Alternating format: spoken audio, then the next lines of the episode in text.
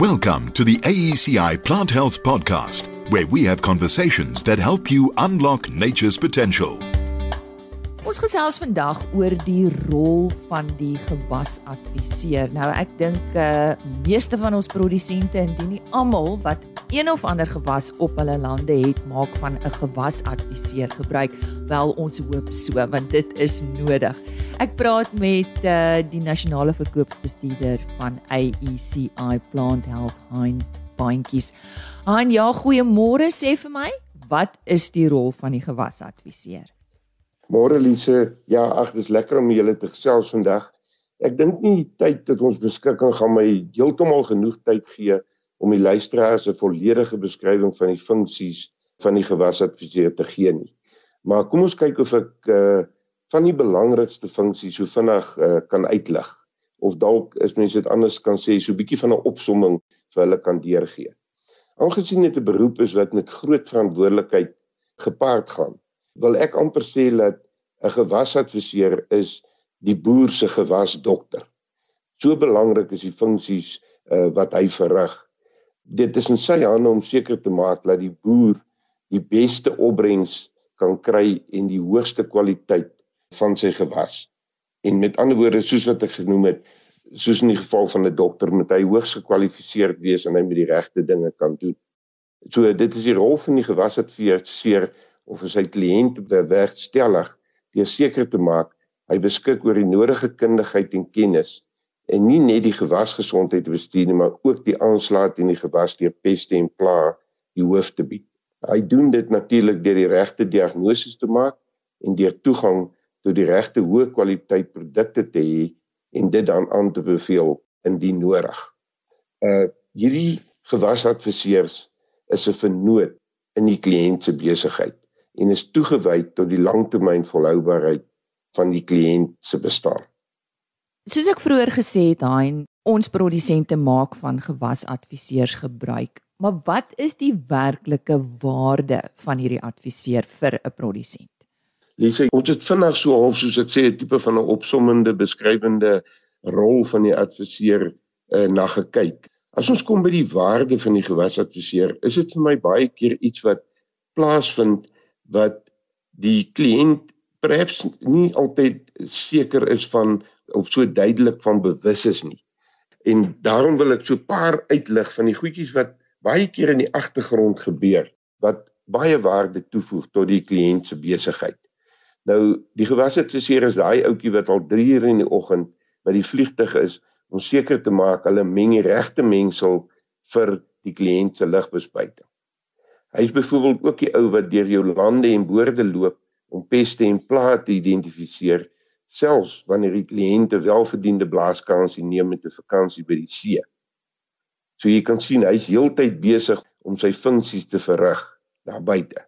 Hy's ook die een wat prysveranderings en marktendense dophou en jou help om die regte besluit te maak wanneer jy moet aankoop of wanneer nie. Wat vir jou besluit wat om te spuit, wanneer om te spuit jou spuittoerusting kalibreer en dan nog sommer saam op die spuittrekker ook ry om seker te maak die produkte word korrek toegedien. Verder is hy die een wat elke jaar sy kennis moet verbreek en nuwe produkgebruike moet aanleer om sy toetse te slaag om te bewys hy's op datum met die nuutste tegnieke en aanbevelings. Die een wat oplees oor nuwe tegnologie selfs in ander bedrywe om te kyk of dit nie dalk 'n opsie is vir sy kliënt om sy oes daai klein bietjie groter te maak as die vorige seisoen nie. Dis ook die persoon wat die weerpatrone asook peste en plaae oor 'n uitgestrekte gebied monitor om te verseker daar kan tydig opgetree word indien daar iets mag gebeur wat die opbrengs en die oes kan beïnvloed. Dan is dit ook die persoon wat namens die kliënt begroot vir produkte wat in meeste gevalle ingevoer moet word en om seker te maak dat die kliënt sy sy produkte dan nou tydig kry voor die seisoen begin en wanneer hy dit wil gebruik. En dan miskien net laastens, ehm um, dit is die persoon wat deel is van die boerdery in my opinie. Net soveel as wat die trekker en grond waarin die boer plant deel is van sy boerdery. En dis 'n baie goeie beskrywing. Dit klink vir my asof hierdie persoon 'n kundigheidsvlak moet hê. So hoe verseker AECI Plant Health dat die gewasadviseur opgelei is vir hulle rol? Uit wat ons reeds oor gesels het, is dit duidelik dat daar deurentydse opleiding moet plaasvind. Hierdie opleiding, ek wil amper sê ek jy dit noem deurentyd, jy kan dit noem voortgesette uh opleiding is baie belangrik. En soos ek vroeër ook melding gemaak het en verwys het na dat dit die gewas dokter vir die kliënt is, moet hierdie ou heeltyd seker maak hy is op die voorpunt van wat daar buite aangaan. Nuwe produkte betree deurentyd die mark en die gewasadviseur moet vertroud wees daarmee.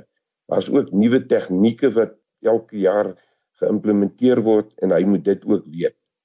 Ons leef ook in 'n tydperk waar tegnologie al groter rol begin speel op plaasvlak en moet die gewasadviseur ook hierin opgelei en daarmee vertroud wees.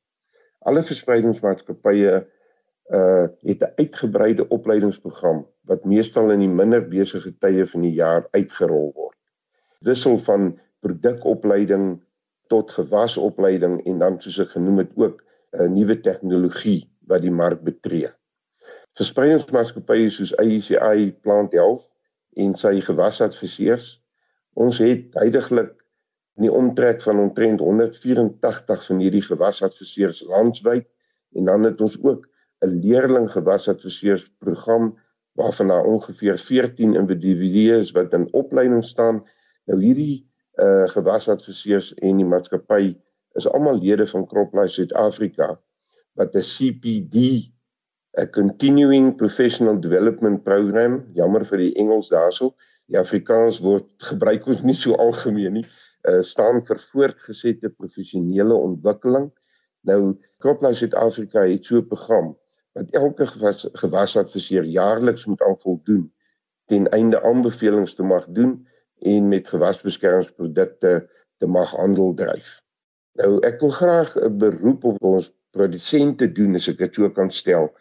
Uh daar buite om seker te maak dat jy 'n gewas adviseur gebruik wat 'n gekwalifiseerde geakkrediteerde gewasadviseur van CropLife Suid-Afrika is en sodoende verseker jy jy ondersteun 'n maatskappy wat toegewyd is tot die verantwoordelike gebruik van landbouchemikalieë. So sê die nasionale verkoopsbestuurder by AECI Plant Health Hein Baantjies. Hy het vandag met ons gesels oor die gewasadviseur, die rol van daardie adviseur, die waarde vir die produsent en natuurlik ook baie belangrik dat hierdie gewasadviseur voldoende opleiding en kundigheid het om sy werk te kan doen. Indien jy meer inligting benodig, AECI, kontak hulle gerus.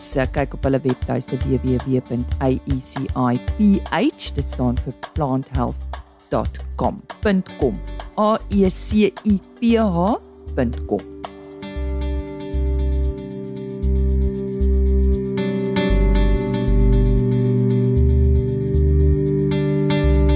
Another production from Solid Gold Podcasts.